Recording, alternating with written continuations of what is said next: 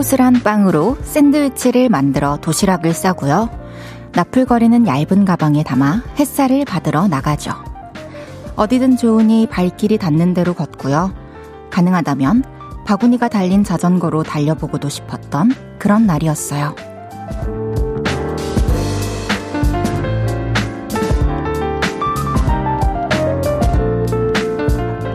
4월답지 않게 음산했던 날들이 물러가고 여름 맛보기 같았던 햇살이 온 세상에 묻어있던 하루.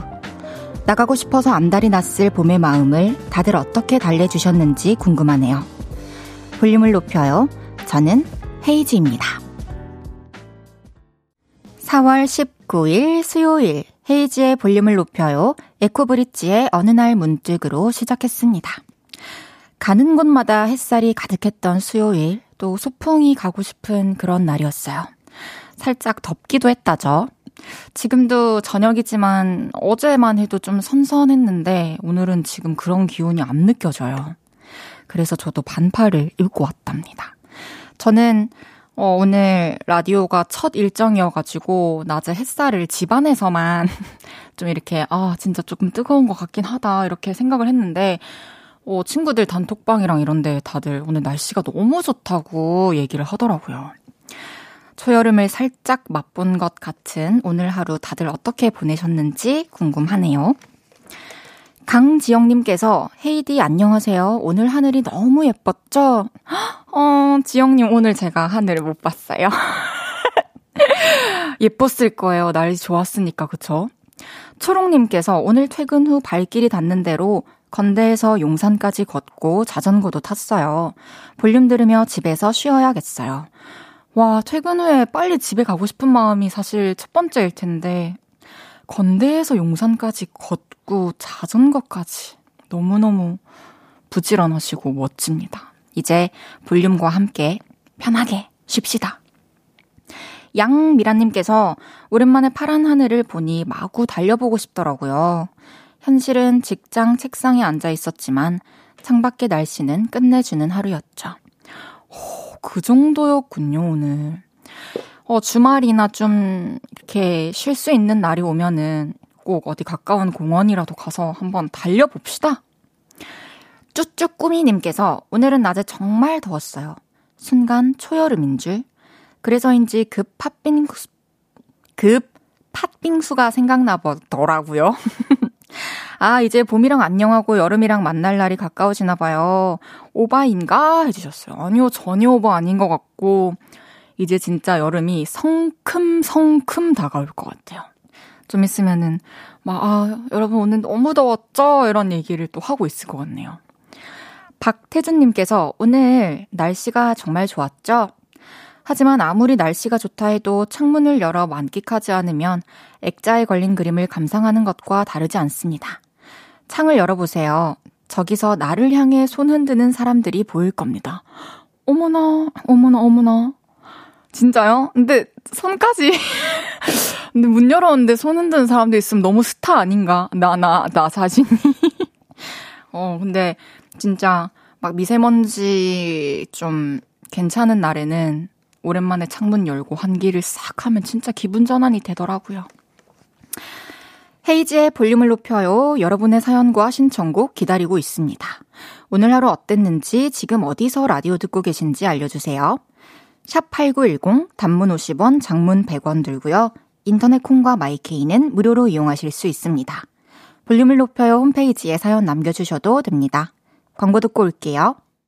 쉴 곳이 필요했죠. 내가 그곳이 돼줄게요. 사랑이 필요한가요? 그 사랑이 되어줄게요. 헤이지의 볼륨을 높여요.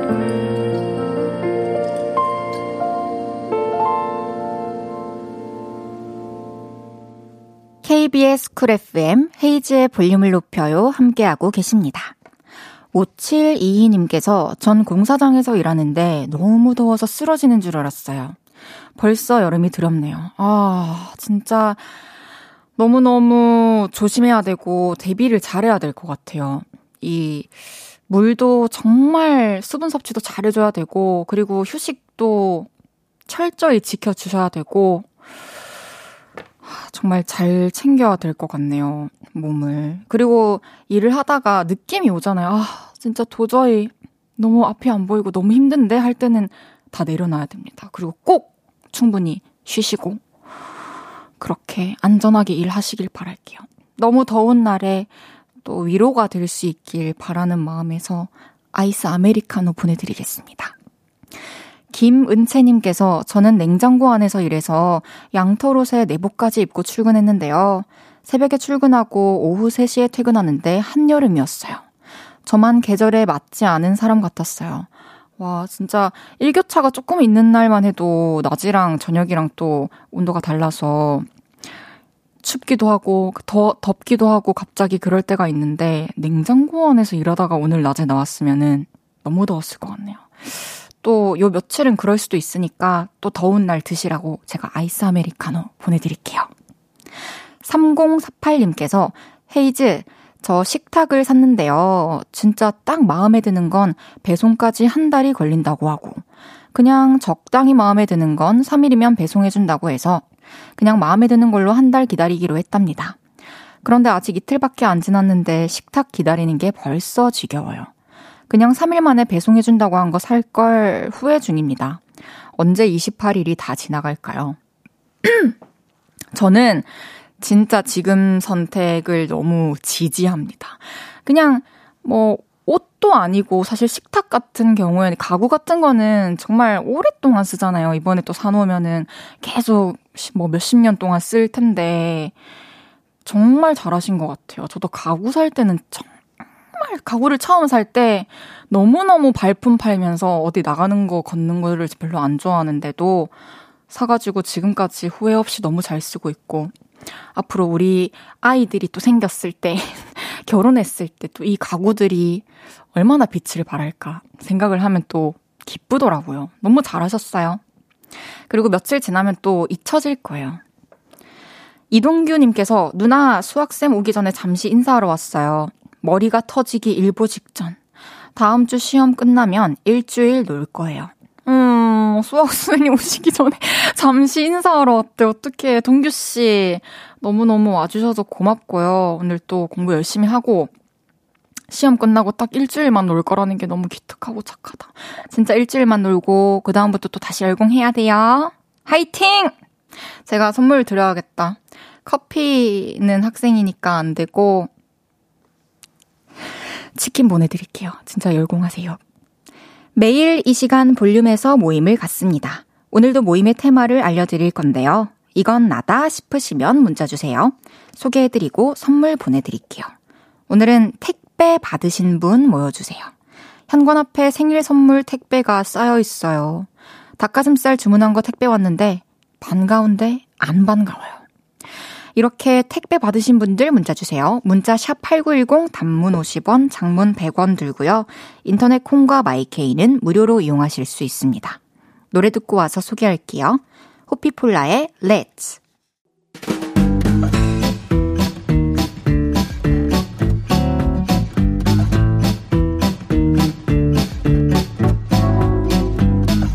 오늘 고객님의 상품이 배송 완료되었습니다. 이 문자 받으신 분들이 정말 많으시네요. 찾아 줄 맞춰서 써주세요. 앞으로 나란히.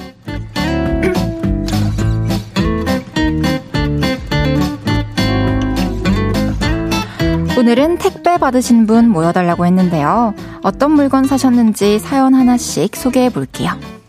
9423님께서 아내가 주문한 마스크팩이 왔네요. 아내는 야근 중. 제가 정리했습니다. 제가 뜯어서 하나 해도 될까요? 어, 그 아내분에게 그 마스크팩이 어느 정도의 의미가 있는지는 모르겠는데, 만약에 평소에 안 하시던 행동이라면 그냥 상상만 하는 게 어때요?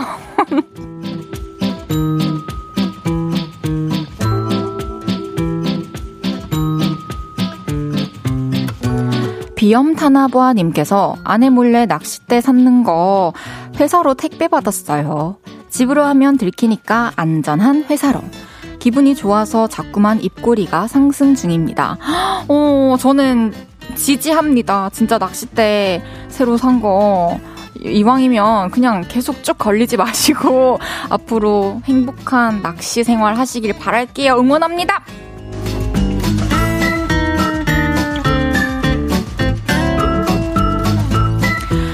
오치세님께서 딸이 입맛 없는 엄마 아빠를 위해서 김치, 고기 등을 보냈네요.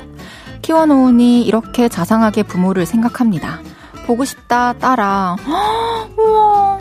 우리 진짜 어, 일주일 안에 부모님께 요리해드립시다. 약속!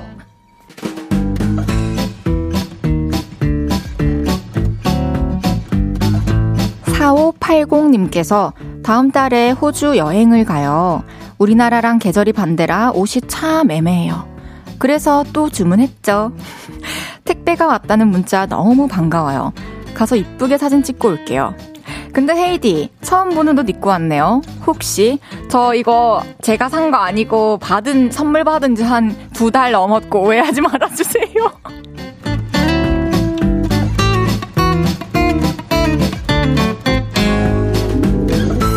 5267님께서 택배가 왔어요. 골뱅이가 택배로 왔어요. 손질해서 비빔국수. 오늘 밤은, 아, 오늘 밤은 골뱅골뱅. 우!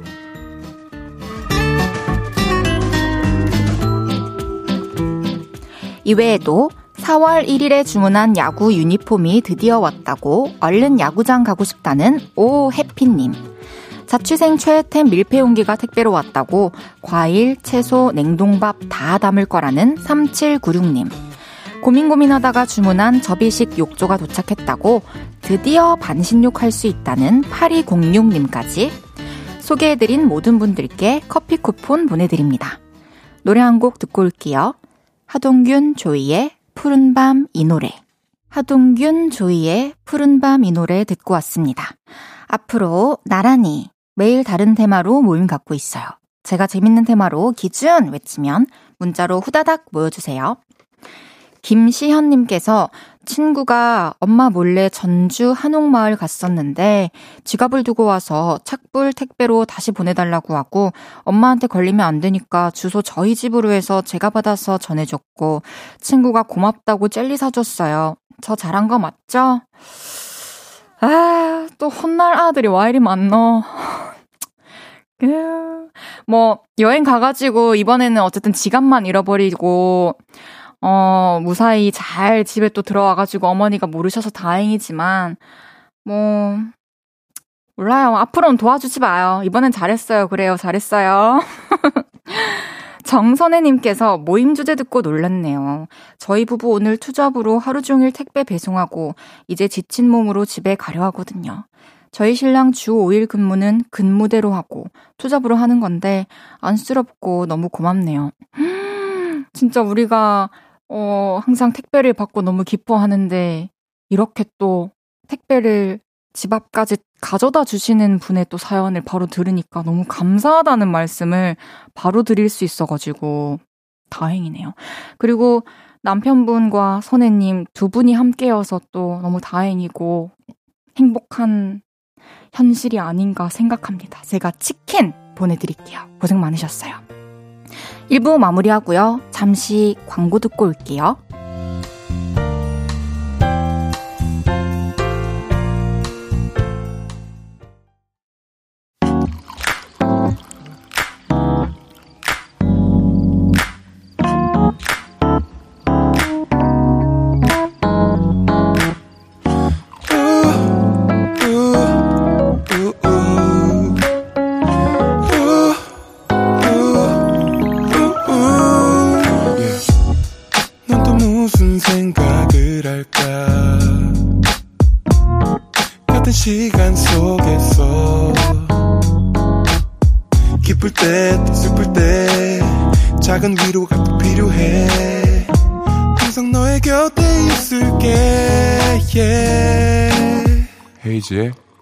괴롭혀요.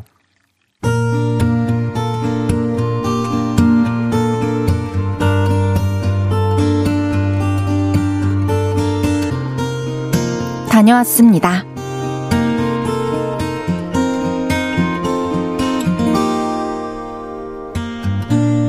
오늘도 화이팅을 외치며 아침에 대문 밖을 나섰는데요. 집 앞에 서 있는 제 차에서 이상함을 느꼈습니다.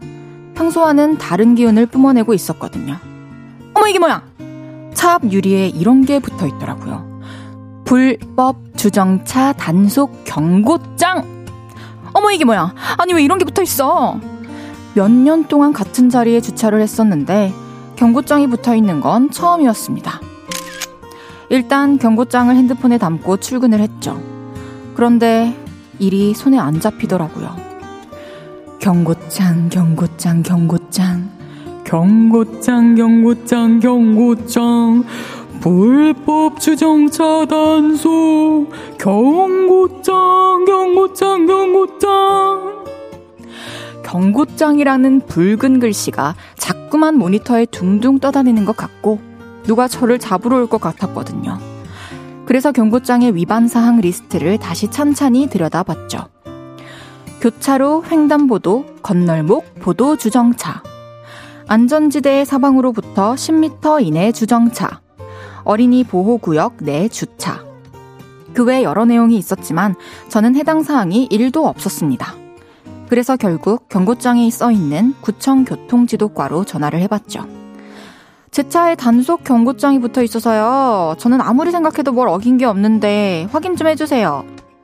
당당하게 말했지만 솔직히 좀 떨렸습니다. 그리고 잠시 후, 어, 이상하네요. 저희 쪽에서 확인이 안 되는데요. 그 말에 일단 안도를 했죠. 그리고 집에 돌아와 블랙박스를 확인해 봤는데요. 헛웃음이 터졌습니다. 소리는 녹음이 되지 않았지만 대충 이런 상황 같았어요. 야 이거 어디다 붙일까? 여기 여기 여기 붙이자 빨리 와 예, 붙였어 붙였어 진짜 그럼 가자 뛰어 초딩들이 장난을 친더라고요. 하루 종일 가슴 졸였던 게 억울하기도 하면서 다행이라는 생각도 들었죠. 심지어 긴장이 확 풀리면서 배고프고 졸리고 그랬네요. 그리고 생각했습니다. 죄 짓고 살면 안 되겠다. 물론 저는 오늘도 아무 죄를 안 지었지만요. 다들 착하고 정직하게 지킬 건 지키면서 삽시다.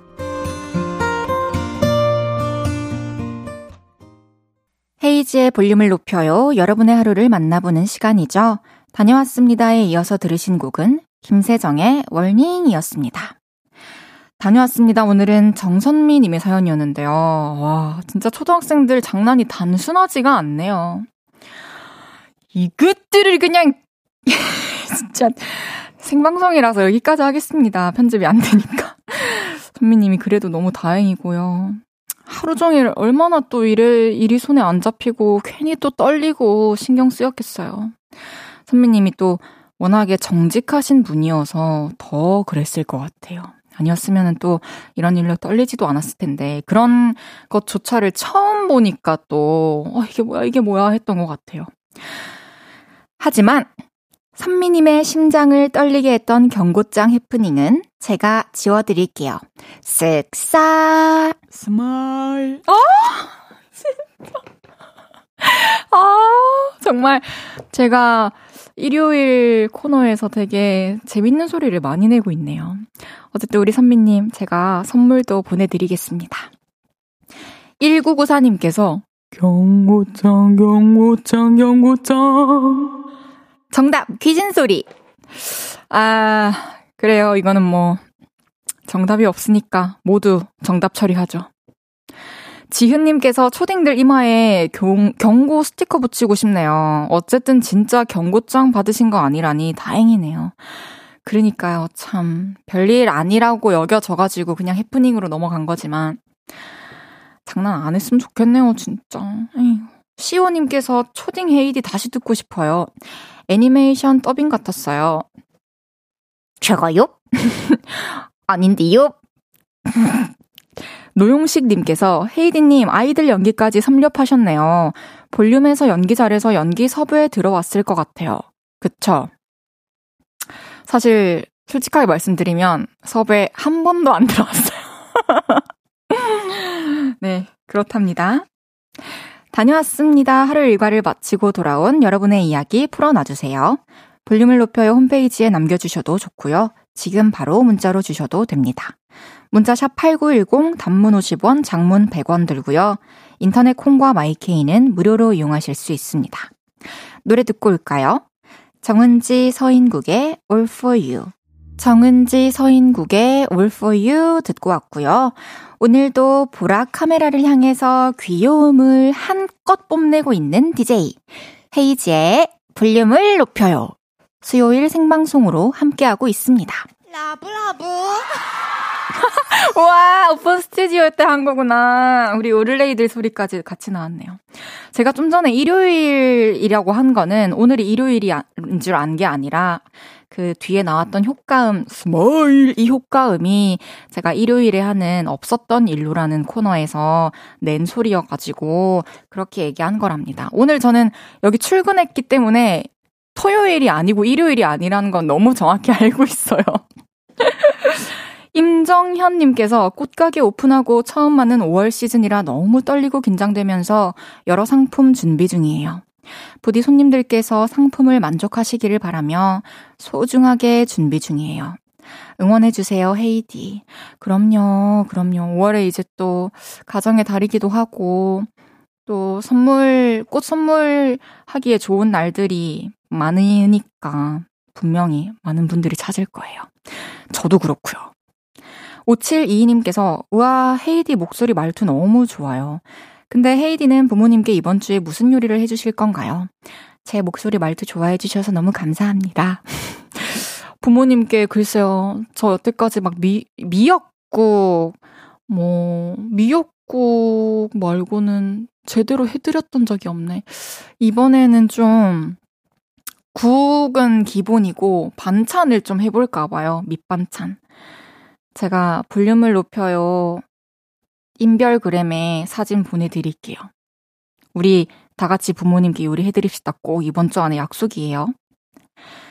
9763님께서 오늘 남자친구랑 만난 지 1주년 기념일인데 저만 기억하고 있어서 너무 서운하고 연락도 없어서 속상해요. 음, 뭐, 개인적으로 저는 이제 막 기념일에 크게 의미를 두지는 않지만 그거를 챙기냐 안 챙기냐의 문제라기보다는 이게 진짜 기억을 못 하고 있더라면 너무 서운할 것 같아요. 그리고 지금 연락도 잘 안 된다면 왜 그런 걸까요? 근데 혼자 마음속에 이렇게 해놓지 말고 오늘이 지나기 전에 우리 오늘 1주년이었던 건 알지? 이렇게 대화를 좀 해보시는 게 좋지 않을까요? 0049님께서 저 오늘 좀 나쁘게 행동했어요. 같이 일하는 직장 동료가 자기 수다는 한참 떨면서 제가 말할 땐 못 들은 건지 못 들은 척 하는 건지. 아무튼 항상 그래서 저도 오늘은 들었지만 못 들은 척 했어요. 음, 뭐가 나빠? 뭐가 나빠, 뭐가 나빠. 너무 잘했어요. 아이고, 너무 이렇게 선한 사람들이 많아요. 그죠? 너무 듣기 힘들 때는 못 들은 척 해도 돼요. 1095님께서 밥 먹고 왔는데 후다닥 5분 만에 먹고 왔더니 체했나 봐요. 등 좀 쳐주세요. 진짜 등 쳐드리고 싶어요. 이렇게 속을 계속 어루만져 내려주세요. 그리고 물도 좀 마셔주세요. 그러면 점점 소화가 될 것입니다. 그럼 노래 듣고 올게요. 엘린의 핑크 칙스.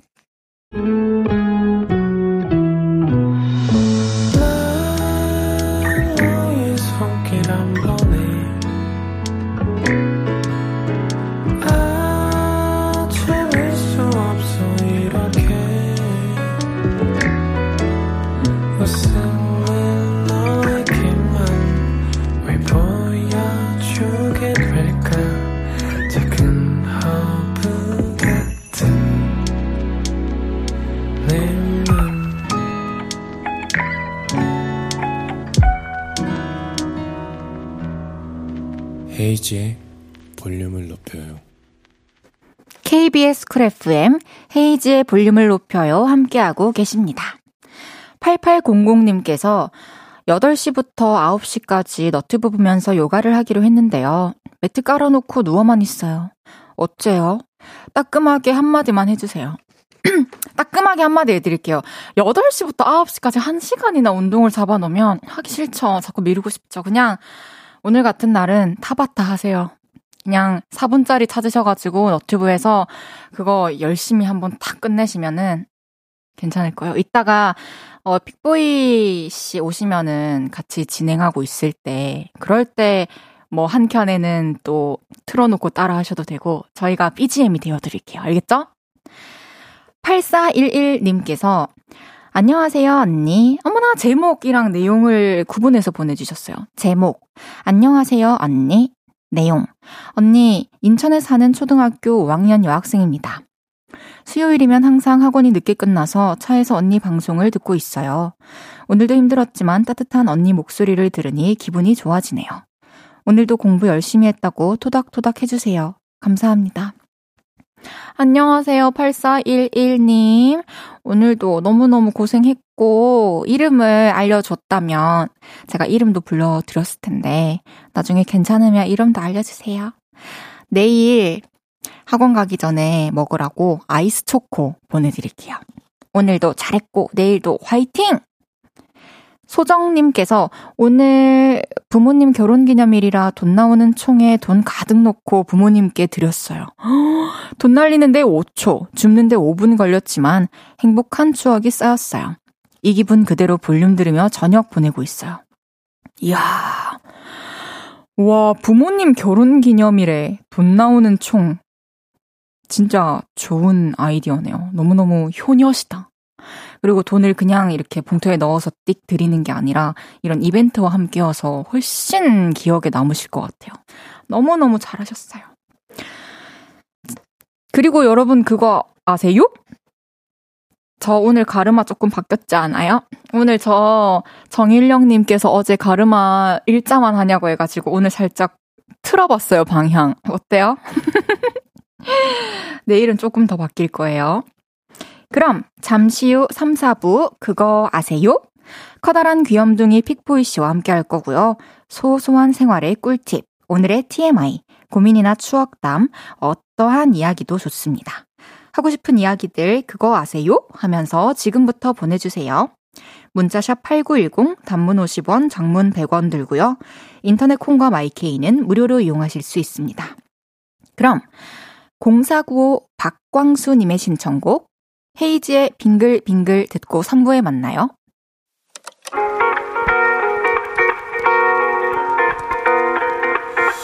매일 밤 내게 발베개를 해주며 우린 라디오를 듣고 내 매일 저녁마다 넌 잠긴 목소리로 말했다 5분만 더 듣고 있을게. 5분만 더 듣고 있을게.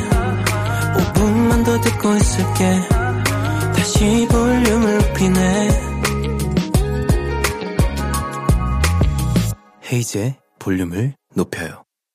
KBS 쿨 FM 헤이즈의 볼륨을 높여요. 함께하고 계십니다. 6351님께서, 와, 간만에 볼륨 왔는데 이 반가운 목소리 뭐죠? 전 유인나의 볼륨까지 들었는데 죄송함당. 이제 자주 올게요. 아, 죄송하실 건 전혀 없습니다. 와, 진짜 오랜만에 오시긴 오랜만에 오셨네요. 저 8시부터 10시까지 아시죠? 앞으로 자주 와주셔야 돼요. 6351님, 기억하고 있겠습니다. 김윤정님께서 헤이디 지금 헬스장에서 매트 깔아놓고 스트레칭 하면서 듣는데 옆에 아주머니 매트 위에서 운동하시다가 누워서 잠들어서 코 고세요. 엄청 피곤하셨나봐요. 와 진짜 그렇게 피곤하신데 또 운동을 가셨다는 게 너무 대단하고 지금 이 시간에 헬스장에 있는 분들은 대부분 일 마치고 가시는 거잖아요. 너무 대단해요. 진짜 너무너무 건강하세요. 잠시 후 3, 4분은 그거 아세요? 커다란 귀염둥이 픽보이 씨와 함께 할 거고요. 소소한 생활의 꿀팁, 오늘의 TMI, 고민이나 추억담, 어떤 이야기도 좋습니다. 하고 싶은 이야기들 그거 아세요? 하면서 지금부터 보내주세요. 문자샵 8910, 단문 50원, 장문 100원 들고요. 인터넷 콩과 마이케이는 무료로 이용하실 수 있습니다. 광고 듣고 올게요.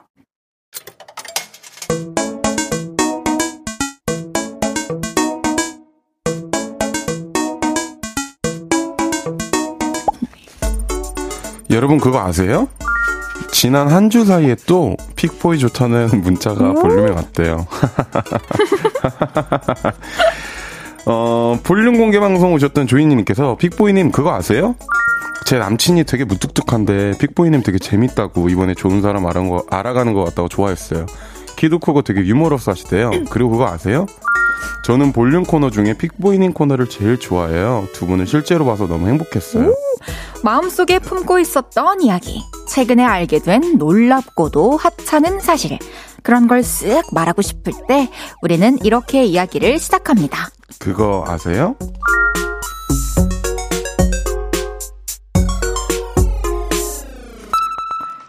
수요일. 그거 아세요? 오늘도 이분과 함께 합니다. 볼륨 제작진이 헤이디에게 귀엽다고 말하면 어, 저도 귀엽다고 해주세요. 라며 애정을 갈구하는 남자. 지금 이 순간 여의도에서 가장 깜찍하고 용산구 거주자 중에 가장 사랑스러운 남자. 거인 중에 최고 귀요미, 거요미 픽보이 씨 어서 오세요. 안녕하세요. 반갑습니다. 어, 왜 이렇게 또 시크해요? 귀여움은 받고 싶어 하시면서. 음, 아니요, 아니요. 제가 전 원래 약간 성격이 좀 완전 그렇게 애교가 많은 성격은 또 아니에요. 알겠어요. 그럼 이렇게 지금 요를레이 분들한테 그렇게 무뚝뚝하게 인사해 주실 음, 아, 거예요. 요를레이 분들 안녕하세요. 왜 밖에 여기 보고 계신 분 토하, 토하려고 하세요? 왜 갑자기 오바이트 하려고 하세요? 재밌네요. 카리나님께서 픽보이님 춤추는 빙글빙글 보고 싶어요. 어, 저도 춤 한번 빙글빙글 요즘에 챌린저분들 춤 한번 춰볼까요? 네. 제가 좀 전에 가르쳐 드렸으니까 한번 해봅시다. 음악 이, 있어요, 혹시? 제가 불러드릴게요. 네.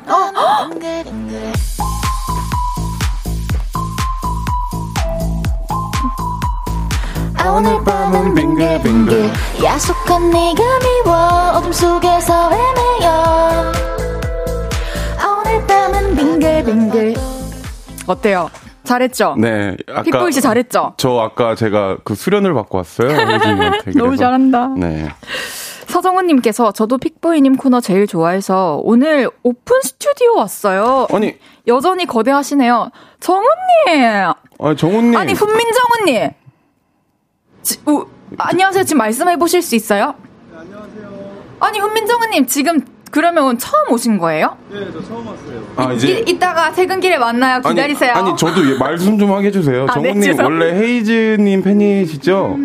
그럼 오늘부로 이제 저쪽으로 오신 건가요? 제 팬님 쪽으로? 오, 고생하, 고, 고생하십시오. 멋지게, 멋지게 정중하게 거절해 주셨네요.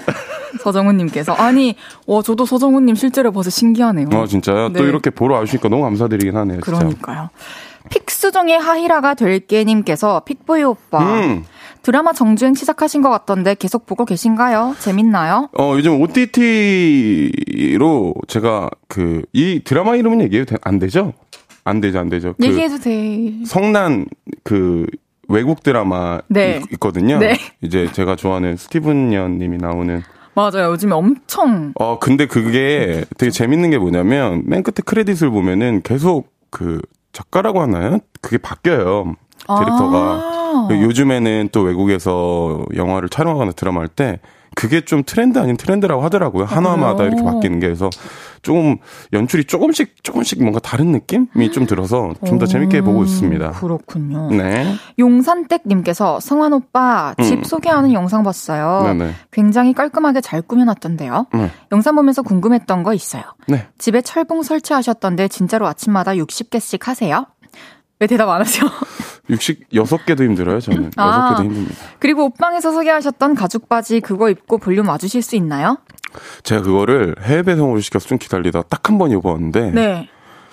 어, 이게 한번 입고 올게요. 되게 멋있는 바지입니다, 가죽 바지. 오, 진짜요? 그거. 네. 기대하겠습니다. 네. 그리고 마지막으로 오빠 집에 있는 그림 같은 미남 포즈라는 책 중에서 가장 자신 있는 포즈 보여주세요. 어, X자 서기가 있는데요. 이 다리를 이렇게 X자로 쏘, 자, 가죽 바지 입고 다음에 사진 찍을 때 아예 보여드릴게요. 진짜요? 네. 감사합니다. 기대하고 있겠습니다. 네네. 이제 슬슬 코너 시작해 볼게요. 네. 픽보이 씨, 그거 아세요? 코너 소개 부탁드립니다. 네, 무슨 얘기든 말하고 싶어서 입이 근질근질할 때 그거 아세요? 하면서 여기에 남겨주시면 됩니다. 각종 생활 꿀팁, 남의 험담, 추억담, 나의 TMI, 고민 이야기 추천하고 싶은 영화나 노래 등등 뭐든지 좋습니다. 문자 샵 8910 단문 50원, 장문 100원 들고요. 인터넷 콩 마이케이는 무료로 이용하실 수 있습니다. 헤이지의 볼륨을 높여요 홈페이지에 오셔서 사연 남겨주셔도 됩니다. 첫 번째 사연부터 소개해 볼 건데요. 픽보이 씨, 그거 기억하세요? 지난주에 제가 짧은 사연 하나 소개해 드릴게요 아. 하고 소개하다가 생각보다 길어질 것 같아서 읽다가 말았던 맞아요, 사연. 맞아요. 오늘 그 사연부터 소개할게요. 픽보이 씨가 소개해 주세요. 네, 익명을 요청하신 오빠님의 사연입니다. 그거 아세요? 저에겐 10살이 어린 동생이 있습니다. 저는 20살, 동생은 10살이죠. 제 동생은 요즘 저를 보고 오빠라고 안 부르고요. 성환 씨라고 부릅니다. 어디서 뭘 봤는지 모르겠는데 그게 요즘 스타일이래요. 아무튼 그래서 저도 다혜 씨라고 부르죠. 그런데요, 다혜 씨가 요즘 저에게 이런 당부를 종종 합니다. 송한 씨, 다른 건 다 좋은데 제 일기장 보지 마세요. 실은디유? 볼 건디유? 보시면 정말 실망할 거예요, 성환 씨. 근데 그거 아시죠? 보지 말라면 보고 싶은 거. 그래서 다희 씨가 친구네 집에 놀러 갔을 때 다희 씨 방에 들어가 봤는데요. 책상에 일기장이 있더라고요. 그래서 다희 씨에게 미안하지만 일기를 봤습니다. 3월 10일 금요일. 성환 씨가 놀렸다. 요즘 자꾸 내보를 꼬집으며 도실이라고 했다. 어제는 뚱뚱이라고 했다. 나보다 10살이나 많으면서 왜 그러나 모르겠다. 성환 씨는 결혼을 못할 것 같다. 여자는 장난이 많은 남자를 싫어하는 편이다. 3월 13일 월요일. 성환 씨가 번쩍 들어서 비행기를 태워준다 하더니 나를 또 놀렸다. 무거워서 비행기가 뜨지 못한다고 했다. 태워달라고 한 적도 없는데 그런다. 20살인데 왜 그럴까? 나보다 머릿속이 어린 것 같다. 성환 씨는 싫다. 3일에 한 번 꼴로 제 욕을 써놨더라고요. 저는 다희 씨가 귀여워서 놀리는 건데 상처를 받았나 봐요. 그래서 이제는 놀리지 않으려고요. 근데 그거 아세요? 제가 안 놀리면 심심하고 일기 쓸 거 없어서 또 제 욕을 일기에 쓸걸요? 아무튼 지금까지 귀여운 동생 자랑이었습니다. 어, 이거를 진짜 다시 읽게 돼서 다행이에요. 너무 힐링 사연이에요. 그죠? 야, 너무 귀엽네요. 너무 귀여워요. 10살 어린 동생이면은 진짜 얼마나, 얼마나 소중하고 귀엽고 해달라는 거다 해주고 싶고 그러겠어요. 제가 이제 이모의 아들, 제 이종 사촌 동생이 9살 차이거든요. 진짜로, 진짜로 너무 소중하고 그죠. 다 해주고 싶었어요. 저도 그럴 것 같아요. 지금 잠깐, 잠깐 상상해봤는데, 아, 이런 여동생이 있으면, 와, 뭐 여동생이든 남동생이든 동생이 있으면 엄청 괴롭히는 것도 사실 이게 그 사람마다 다르겠지만 애정의 또 음, 종류니까. 뭐 괴롭힐 생각부터 하시는 건가요? 네, 저는 이제 만약에 다희 씨 오빠가 있으시잖아요, 친오빠가. 네, 전 다섯 살 차이에 친오빠 있습니다. 저는 만약에 친동생이 있으면 그거 한번 해볼 것 같아요. 만약에 동생이라 치면, 야, 장다혜. 왜? 잠깐, 아, 잠깐 내 방으로 한번 와봐, 제발. 아, 아, 제발 형님. 아, 제발, 제발. 아, 제발, 제발. 싫어. 딱 오면은 안 갔는데. 불 끄고, 불 끄고 나가. 이거 한번 해보고 싶어요. 진짜 소박하다. 그게 진짜 해보고 싶으시구나. 네, 라면 끓여주면 안 돼, 막 이런 거. 오, 왜요? 알겠습니다. 그런 거 근데 많다고 하던데? 그쵸. 저는 이제 라면은 진짜 친오빠가 끓여준 라면이 세상에서 제일 맛있다 생각하고 오, 오빠한테 가끔 부탁해요. 확실히 오빠가 엄청 가정적이시긴 하시네요. 그쵸? 근데 오빠 얘기 나오니까 그냥 갑자기 빨리 그러니까요. 끝내고 싶어요. 네네네. 근데 좋은 오빠인데 네, 아무튼 이거 되게 여동생들은 그래요. 좋은 겁니다. 나중에 이제 졸업을 하시고 이제 성인이 되면은 정말 소중한 오빠라고 생각이 드실 거예요. 그러니까 이게 또 나중에 이 일기장이 얼마나 온 가족들이 모여가지고 음. 하하호호 웃을 수 있는 추억거리가 되겠어요. 이거 그리고 되게 재밌네요. 만약에 제가 혜지 씨 동생이라고 칩시다. 네. 근데 이제 제가 누나 아, 나 여자친구 생겼는데 10살이에요, 10살. 어. 근데 이제 내가 남자 여자친구 데려왔어요. 딱 그러면은 혜지 씨는 어떻게 하실 것 같아요? 겨- 아, 경계하실 것 같아요? 아 경계는 안 하죠. 그냥 너무 그러니까 스무 살에 만나서 물론 결혼하는 있죠. 결혼하는 사람들 있죠. 너무 많지만 아직까지는 또 많은 사람들을 만나볼 음. 기회가 열려 있고 또 결혼을 할 때까지 시간이 많이 남아 있다는 전제하에 그냥 너무 또 푹 빠져가지고 막 미련한 짓 안 했으면 좋겠다라는 생각이 들겠죠. 그냥 밥 사주고 귀엽게 그쵸? 만나라 이렇게. 잘 해- 지지해주겠죠. 전 아니에요. 어 어떨 것전 만약에 같아요? 여동생이 있는데 이제 딱 그러면 이제 여동생한테 어 그래 잠깐만 나 얘랑 얘기 좀 해도 될까? 잠깐 나가는 순간에 너 진짜 다혜한테 잘해라 진짜로 약간 막 이렇게 얘기할 것 같아요. 오, 잘해라. 저, 저는 일단 지금까지 오빠랑 제 사귀었던 사람 마주친 적이 없어요. 그러니까 아. 괜히 무섭긴 해요. 아, 그래요. 그런, 오- 그런 게 있나? 보네요, 또. 그쵸. 언니라면 편했을 텐데. 네. 그거 아세요? 뭐요? 이제 노래 들어야 돼요. 무슨 노래요? 픽보이의 가망이 없어 오케이, 듣고. 올게요. 아, 진짜.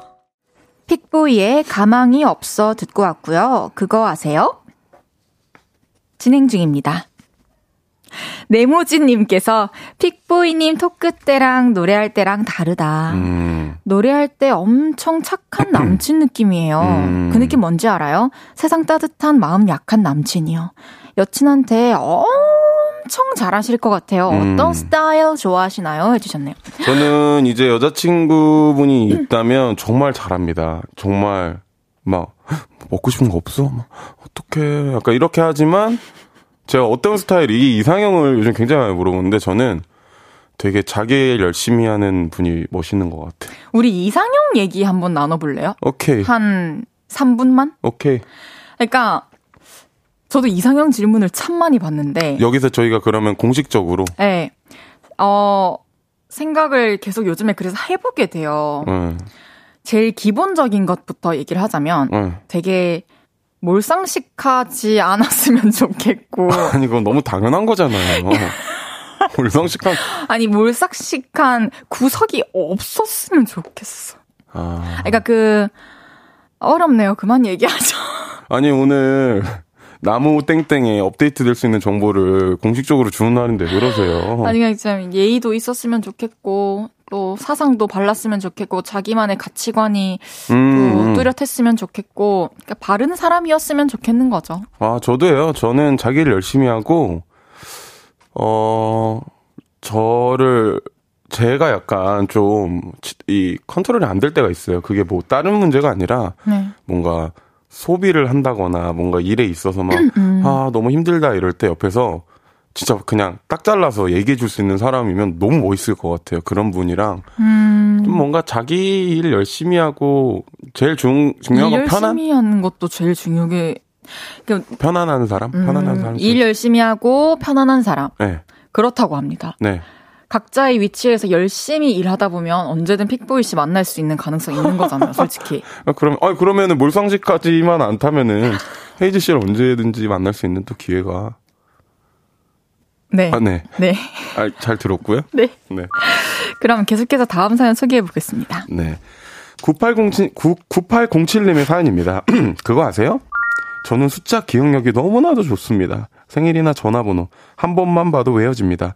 지금은 연락도 안 하는 10여 년 전 친구들의 생일. 와, 아직도 기억합니다.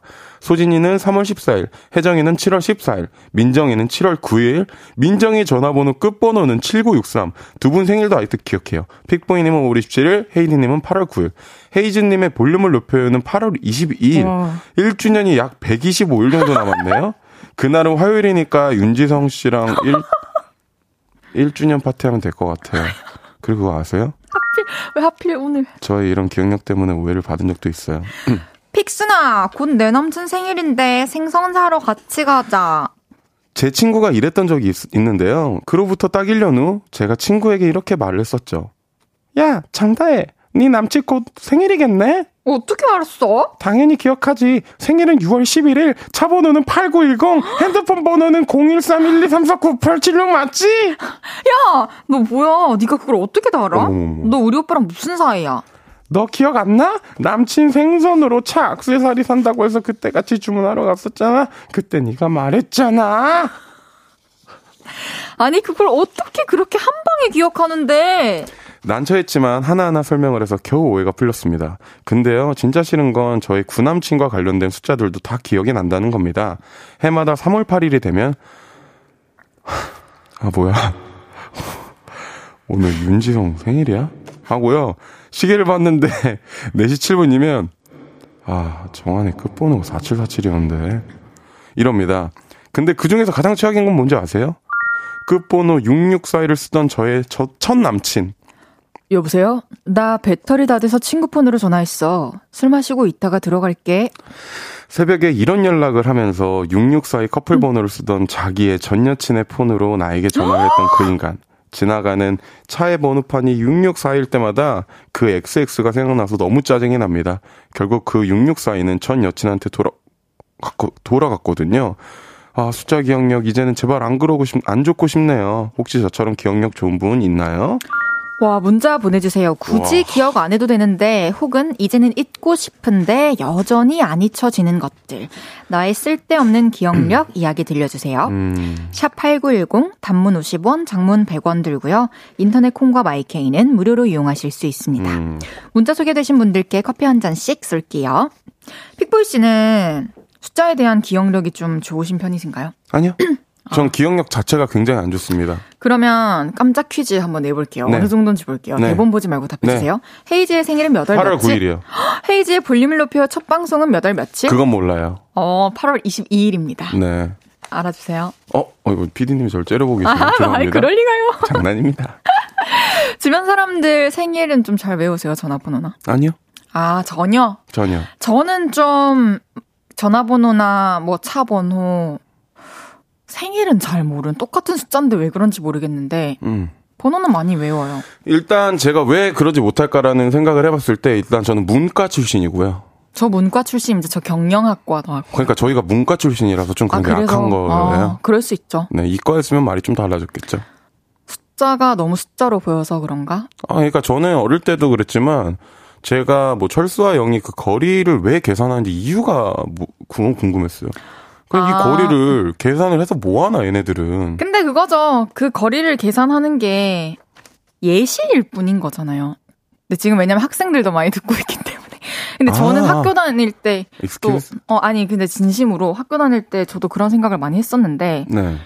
지나고 보면 어디에든 쓰이잖아요. 그죠. 어쨌든 여기서부터 여기 길이 젤 일이 있잖아요. 벽지를 그죠. 붙이든 가구를 놓든. 네. 그런 걸 그때 그렇게 배웠던 것 같아요. 어, 저는 줄 잤습니다. 그래서. 알겠습니다. 아니, 근데 이게 또 다른 게 전에 만나던 이상 친구분들의 번호를 외우는 거는 되게 뭐 많은 분들이 그렇게 하시는데 그쵸. 저는 그것도 잘 안 되는 것 같아요. 그래요? 그럼 만나고 있을 때도 번호를 안 외우나요? 못 외우는 거죠.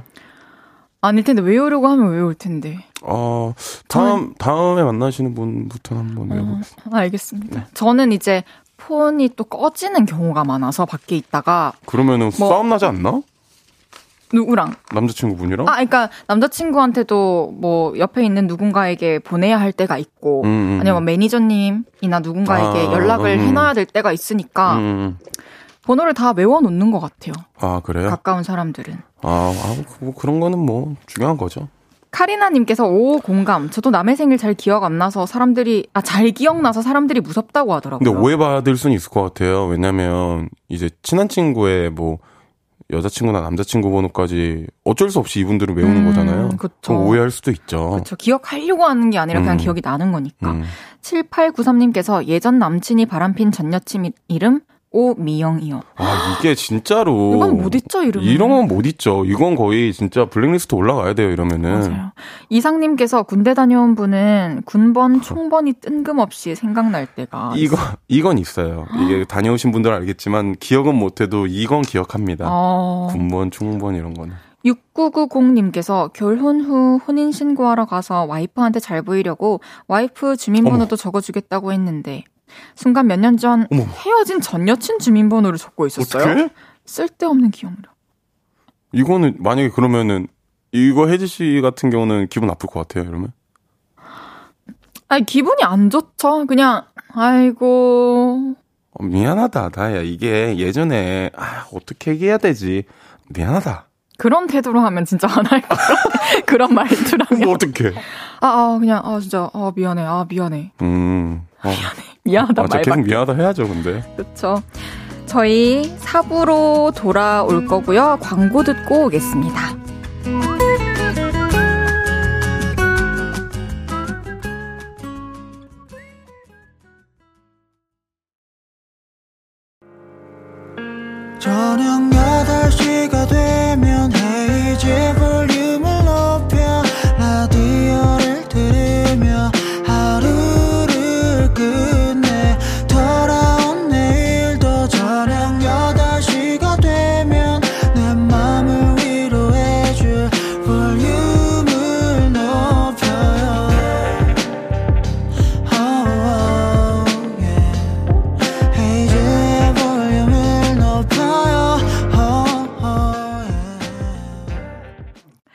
그거 아세요? 헤이즈의 볼륨을 높여요. 4부 시작했고요. 용산구 귀요미 용귀 픽보이 씨와 함께하고 있습니다. 오케이. 반가워요, 용귀 씨. 야, 3399님께서 픽보이님 다시 물어볼게요. 헤이즈 생일 몇 월 며칠? 8월 9일입니다. 헤이즈님에게 물어볼게요. 픽보이 생일 몇 월 며칠? 5월 27일. 이거 마이크 꺼졌을 때 이 사람 지금 물어봤어요. 어쨌든 그 사이에 기억했잖아요. 이예나님께서 헤이디 뭐 먹어요? 저 사실 조금 출출해서 픽보이 오빠 매니저님께서 이거 마늘 바게트 조금 주셨습니다. 네. 잘 먹습니다. 아닙니다. 제 것도 아닌데요. 장건수님께서 선생님 다혜랑 성환이 수업 시간에 뭐 먹어요? 선생님 우리는 선생님 어, 누구지? 피디님. 여기 앞에 피디님이 계신- 먹어도 된다고 하셨어요. 이게 근데 또 숨어서 먹지 말라고 숨어서 했어요. 또 먹는 또 맛이 있어요. 사실 수업 그렇긴 시간에는. 해요. 네네. 그럼 다음 사연 소개해 볼게요. 네. 0936님의 사연입니다. 그거 아세요? 제가 얼마 전에 버스를 탔는데요. 자리가 하나도 없더라고요. 그래서 서서 가고 있었는데요. 바로 앞에 앉아 있던 초딩 아이가 저를 뚝뚝 치며 일어나면서 이러더라고요. 할아버지 앉으세요. 이제 간 마흔이 넘은 저에게 할아버지라니. 할아버지 빨리 앉으세요. 넘어지면 안 돼요. 나 할아버지 아니야. 아, 좀 착하게 해야겠죠? 나 할아버지 아니야. 괜찮아. 빨리 앉으세요. 자리 뺏길 수도 있어요. 아이의 선한 눈빛이 저를 더 난감하게 했습니다. 그리고 계속 아니라고 하는 게 더 민망하기도 해서 할아버지는 이제 내려요. 이러고 다음 역에서 그냥 내려버렸습니다. 속상한 마음으로 두 정거장을 터덜터덜 걸었죠. 그리고 아파트에 도착해 엘리베이터를 탔는데요. 거울 속 제 모습 정말 할아버지 같더라고요. 흰머리도 많이 나고 피부도 푸석푸석하고 마치 쩍쩍 갈라진 논바닥 같았습니다. 그런데 그때 잠깐만요. 초딩아이와 초딩아이의 엄마가 엘리베이터를 잡아 탔죠. 그래서 세 사람이 함께 엘베를 타게 됐는데요. 엘리베이터에서 어른 보면 인사해야지. 아, 아, 맞다. 안녕하세요, 할아버지. 할아버지라니, 또 할아버지라니. 충격에 휩싸였고 그 와중에 저는 저 꼬마아이 엄마한테 한 소리 듣겠구나 싶었습니다. 왜냐면 저는 딱 봐도 할아버지가 아닌데 저한테 할아버지라고 했으니까요. 그런데 잠시 후 그 엄마의 한마디가 저를 더 충격에 빠뜨렸습니다. 자, 내리자. 할아버지 안녕히 가세요. 해. 할아버지 안녕히 가세요. 제가 제 나이보다 좀 더러워 보이긴 하지만 그래도 그렇지 할아버지라니 그리고 집에 도착해 아내에게 할아버지 사건에 대해 얘기해 줬더니 그러게 좀 잘 씻고 찍어 바르기도 하고 좀좀 그래라. 이러더라고요. 그리고는 갈라진 논바닥 같은 저의 얼굴에 마스크팩 하나를 얹어줬습니다. 팩을 하면서 저는 미용실을 예약했죠. 흰머리가 너무 많아서 염색 좀 하려고요. 그리고 그거 아세요? 저 소원이 있습니다. 저 염색한 후에 엘리베이터에서 꼭 다시 그 초딩 아이와 엄마를 마주치고 싶어요. 그때도 저를 할아버지라고 할지 꼭 마주치고 싶습니다. 어허. 할아버지 소리를 하루에 두 번이나 들은 40대 남성분의 사연이었어요. 음. 너무 속상하실 것 같아요. 속상하실 것 같아요. 이게 또 거울을 이렇게 일에 지쳐서 피고, 피곤한 상태에서 퇴근하고 거울 봤을 때 내 모습이 더 그래 보였다는 거에서 힘들었을 것 같아요. 음. 맞아요. 아니, 픽보이 씨는 뭐 내가 좀 나이 들어 보인다라는 느낌을 받았을 때가 있나요? 없어요. 전 없고요. 저는 어릴 때부터도 체력이 안 좋았기 때문에 체력이 그렇게 변했나라는 생각도 가끔 해요. 이게 뭐, 이 많은 분들이 막 이제 그 운동 좋아하시면 음. 네. 막 축구하면 아, 이제 못 뛰겠다 막 이런 말 하잖아요. 음. 저는 어릴 때도 못 뛰었어요. 어. 그렇기 때문에 그 기준이 굉장히 낮기 때문에 그게 없고 그렇군요. 전 좀 사실 동안인 편이죠. 동안? 난딱 적당한 것 같아요. 동안이라고 하세요. 아, 네, 동안. 네네. 아, 죄송합니다. 아, 너무 제 개인적인 감정. 네네. 아, 어쨌든 저는 좀 이런 생각이 들었을 때가 있는데 제가 자 그러니까 몸이 안 좋을 때 아플 때 어머. 이럴 때 보면은 하, 거울 봤을 때 얼굴이 살도 빠지고 이러면 확 뭔가 나이 들어 보인다는 생각이 들더라고요. 이렇게 볼이 폭 패이고 팔자주름도 심해지고 이래가지고 작년 작년에 제가 거울을 보는 게 너무 싫었었어요. 그래서 어. 열심히 살을 찌운 거예요. 저는 제가 4년 전에 헤이지 씨 처음 봤을 때랑 지금 똑같다고 생각합니다. 지금이요? 네. 알겠습니다. 감사합니다. 지금은 딱 이제 적당해졌죠. 아, 그럼요. 네. 한참 말랐을 때가 있었던 것 같아요, 근데. 너 왜 이렇게 말랐어? 막 약간 이랬을. 때가 있었던 다것 같아요. 걱정할 때. 어, 픽보이 씨는 그러면은 외모 관리법 뭐 어떤 거 있는지 좀 이렇게 음. 남자분들을 위해서 좀 추천해 주실 수 있나요? 제가 아까 밖에서 잠깐 얘기했었는데 사실 저는 뭐 바르는 건 딱 하나밖에 안 바르고요. 음. 로션밖에 안 바르는데 그 저는 그거를 저는 영양제 중에서 뭐 나트륨 솔직히 적당량이 좋지만 사실 그게 안 되잖아요. 음. 저희가 뭐 식사를 할 때 그때 이제 칼륨을 꼭 먹습니다. 음. 칼륨을 아침, 저녁 두 알씩 먹는데 그게 그 나트륨을 이렇게 배출하는데 도움이 되는 걸로 저는 알고 있거든요. 음. 그걸 먹으면 이제 붓기, 제 얼굴이 좀 잘 부어서 잘 안 붓고. 오, 좀 이너 뷰티를 생각을 하시는군요. 네, 그런 쪽으로는 좀 많이 신경 쓰는 것 같아요. 오, 좋습니다. 그거 중요하죠. 엄청 중요하죠. 속이 건강해야죠. 네. 댓글 한번 읽어드릴까요? 네. 이강재 님이 보내주셨는데요. 초등학생 곤란하게 귀엽네. 그, 그, 그, 만약에 근데 이거 진짜 귀엽긴 귀여운데, 엘리베이터에서 만약에 할머니 이러면 할머니 이러면은 좀 마음은 아플 것 같아요. 그쵸. 그러니까 아 내가 진짜 요즘에 나한테 너무 신경을 안 쓰긴 했나 보다 이런 생각 들 것 같아요. 그죠. 이- 근데 또 이걸 계기로 또 더 가꾸고 음. 좀 내가 나를 더 예쁘게 봐줄 수 있는 계기가 된다면 그럼요. 나쁘지 않은 것 같아요. 그럼요. 이 이효정님께서 할아버지 염색하셨네요 하고 인사하면 정말 어떻게 해야 될지 모르겠다 두 번, 해주셨고 두 번 죽이는 거죠, 그 정도는. 네, 3751님께서 머리색 때문이겠죠. 아. 그쵸. 머리, 또 애기들은 머리가 희면 좀 그럼요. 그렇게 네. 보죠. 나이가 더 많다고 생각할 수 있죠. 그럼요. 4778님께서 볼륨에 마스크팩 선물 있지 않나요? 뭐 있어요? 사연자분 마스크팩 보내드리세요. 어. 그럴게요. 마스크팩 보내드릴게요. 저도 주세요. 어, 사연에 당첨되시길 네. 바랍니다. 아, 죄송합니다. 1095님께서 나이가 드니까 눈두덩이에도 주름이 생기네요. 저도 나이 들었나 봐요. 두 분은 없죠? 왜 없겠어요? 눈두덩이요? 지금 한번 볼게요. 있어요. 저, 저, 이- 저는 있는 편인가요? 아, 있긴 있어요. 아, 거짓말. 아니, 어디? 잔주름, 잔주름. 아니, 저는. 저 쌍꺼풀 아니에요? 잔주름이 아니라? 아, 쌍꺼풀이에요. 그래요. 속 쌍꺼풀이네요. 저는 화장을 했을 때 네. 이게 좀 시간이 지나면 그게 이렇게 끼는 부분이 아. 있어요. 그럴 때 아, 이게 잔주름이 살짝 있긴 있구나 느끼죠. 그리고 이게, 누구나 있죠. 이게 그 인상으로 바뀌잖아요. 자주 짓는 표정이. 맞아요. 그러니까 저는 좀 약간 자주 웃나 봐요. 음. 저희가 자주 웃나 봐요. 그렇죠. 전 눈주름은 또 특히나 더 예쁜 것 같아요. 그러니까 이게 저도 자연스럽고 이쁜 주름이라고 생각하기 때문에 너무 스트레스 안 받으셔도 될 것 같아요. 맞아요. 1095님께 어, 마스크팩 보내드려 보겠습니다. 오케이. 한번 쫙 해보세요. 1994님께서 픽보이님 동안 인정하신대요. 감사합니다. 1994님 94년생이신가 보네요. 저도 볼 때마다 그 생각하는데. 네네네. 노래 듣고 올게요. 지코 호미들의 새삥. 지코 호미들의 새삥 듣고 왔습니다. 그거 아세요? 픽보이 씨와 함께하고 있고요. 계속해서 다음 사연 소개해 볼게요. 익명을 요청하신 손절할까? 님의 사연입니다. 그거 아세요? 저는 오늘 제 친구 다의 안 좋은 습관에 대해 이야기해 보려고 합니다. 야, 건픽슨, 토요일에 우리 한남동 갈래? 욕, 욕기 맛집 발견. 그리고 그 근처에 카페도 완전 예쁨. 그래서 다혜를 만났죠. 맛집에 가서 맛있게 밥도 먹고 사진도 왕창 찍었죠. 그리고 아 이제 슬슬 카페를 가야 하나 생각하고 있었는데요. 나 갈게. 간다고? 어디? 카페? 아니, 6시에 홍대에서 윤지숙 만나기로 했는데 카페 갔다 가면 늦을 것 같아. 카페 주소는 내가 톡으로 보낼게. 너라도 가. 나 갈게. 윤지숙? 저를 한남동 길바닥에 내려 버려두고 다음 약속을 가버립니다. 네, 제 친구의 문제점 이중 약속입니다. 한 번은 뷔페에 가기로 했고 약속 시간인 12시에 만났죠. 너 왜 안 먹어? 벌써 배불러? 아니야, 너 맛있게 먹어. 나 2시에 남자친구 만나기로 했어. 남친이랑 밥 먹어야 돼. 뭐야, 2시에 간다고? 어, 나 1시 40분쯤 나가야 돼. 얼른 먹어. 너 먹는 거 내가 봐줄게. 야, 남친 원래 만나는 거였어? 아니, 출장 갔다가 내일 온다 했었는데 오늘 온다네?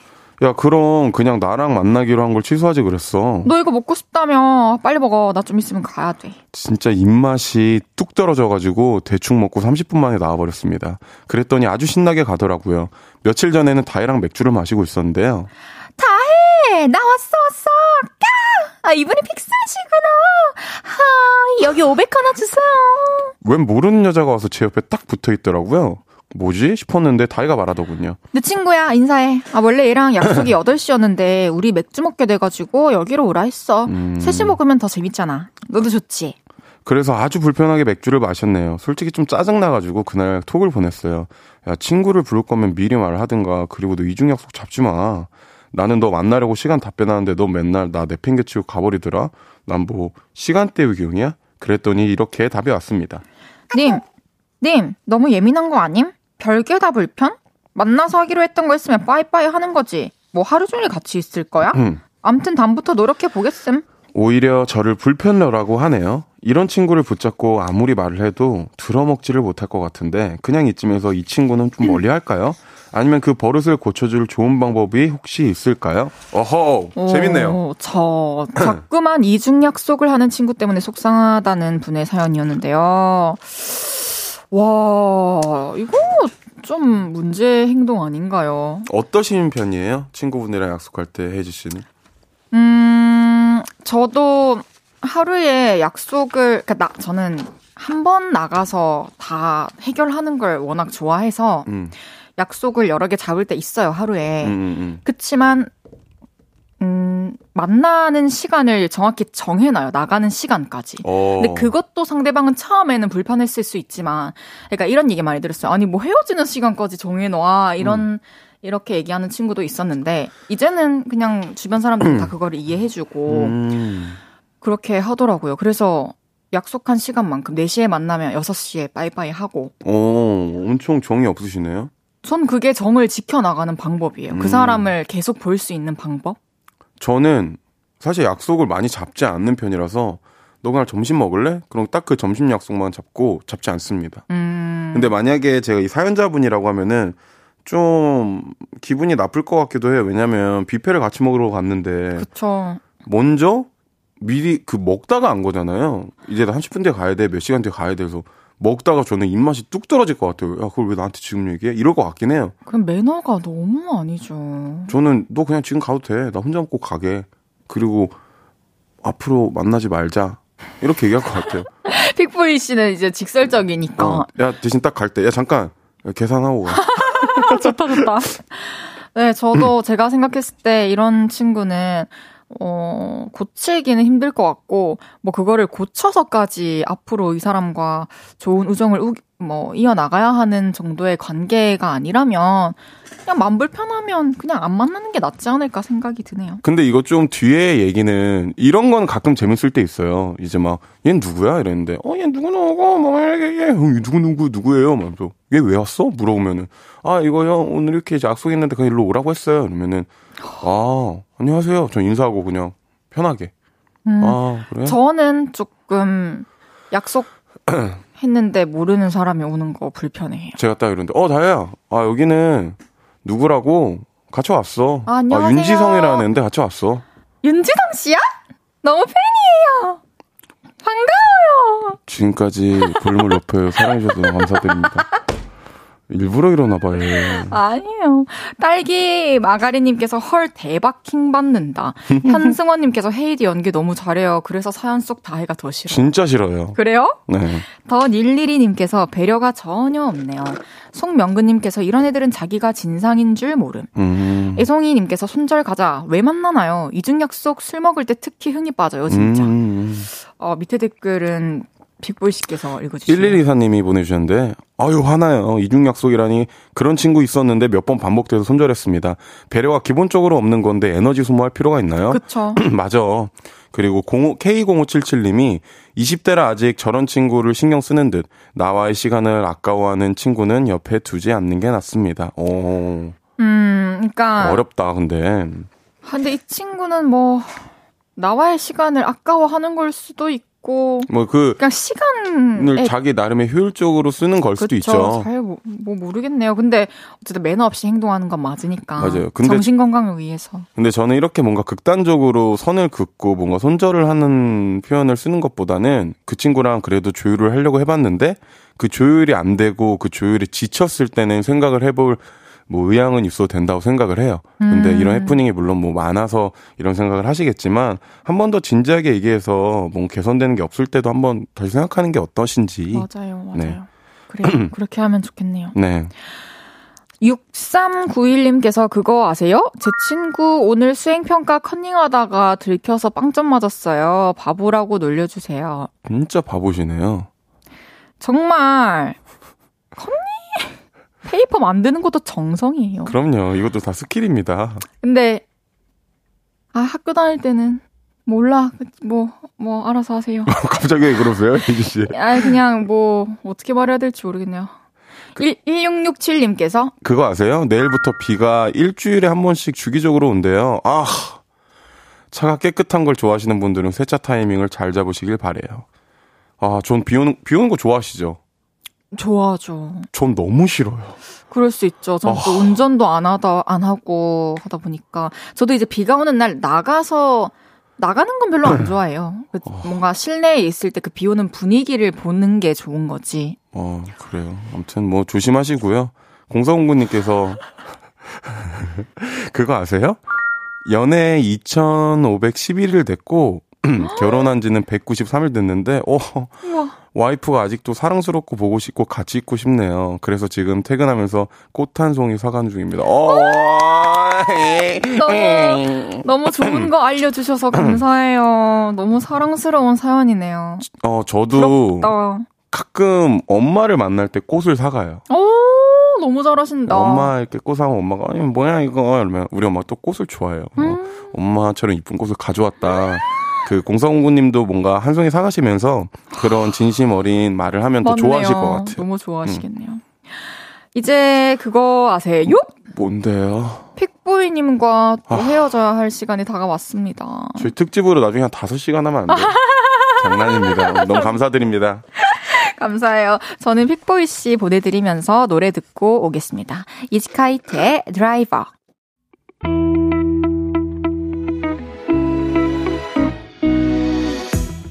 헤이지의 볼륨을 높여요에서 준비한 선물입니다. 사무용 가구 수컴퍼니에서 통풍이 되는 체이드 의자. 에브리바디 엑센코리아에서 배럴백 블루투스 스피커. 연예인 안경 전문 브랜드 버킷리스트에서 세련된 안경. 아름다움을 만드는 오엘라 주얼리에서 주얼리 세트. 톡톡톡 예뻐지는 톡스앰필에서 마스크팩과 시크릿 팁팩트. 아름다운 비주얼 아비주에서 뷰티 상품권. 천연 화장품 봉프레에서 모바일 상품권. 아름다움을 만드는 우신 화장품에서 엔드뷰티 온라인 상품권. 비만 하나만 365MC에서 허파고리 레깅스. 하남 동래 복국에서 밀키트 복요리 3종 세트. 160년 전통의 마루코메에서 콩고기와 미소 된장 세트. 반려동물 영양제 38.5에서 고양이 면역 영양제 초유 한 스푼을 드립니다.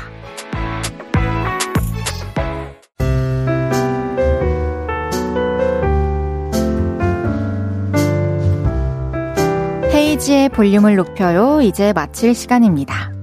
김하나님께서 내일 비 온다네요. 헤이디 축하해요. 온 국민이 비도 오고 그래서 듣는 날이겠네요. 와! 내일 만약에 비가 내리면 한 소절 하겠습니다, 내일. 내일은 주문할게요. 맛깔나는 수다. 풍미 넘치는 수다 떨어주실 토크 셰프님 고영배 씨와 함께 합니다. 어반자카파의 이 밤이 특별해지는 건 들으면서 인사드릴게요. 볼륨을 높여요. 지금까지 헤이지였습니다. 여러분, 사랑합니다.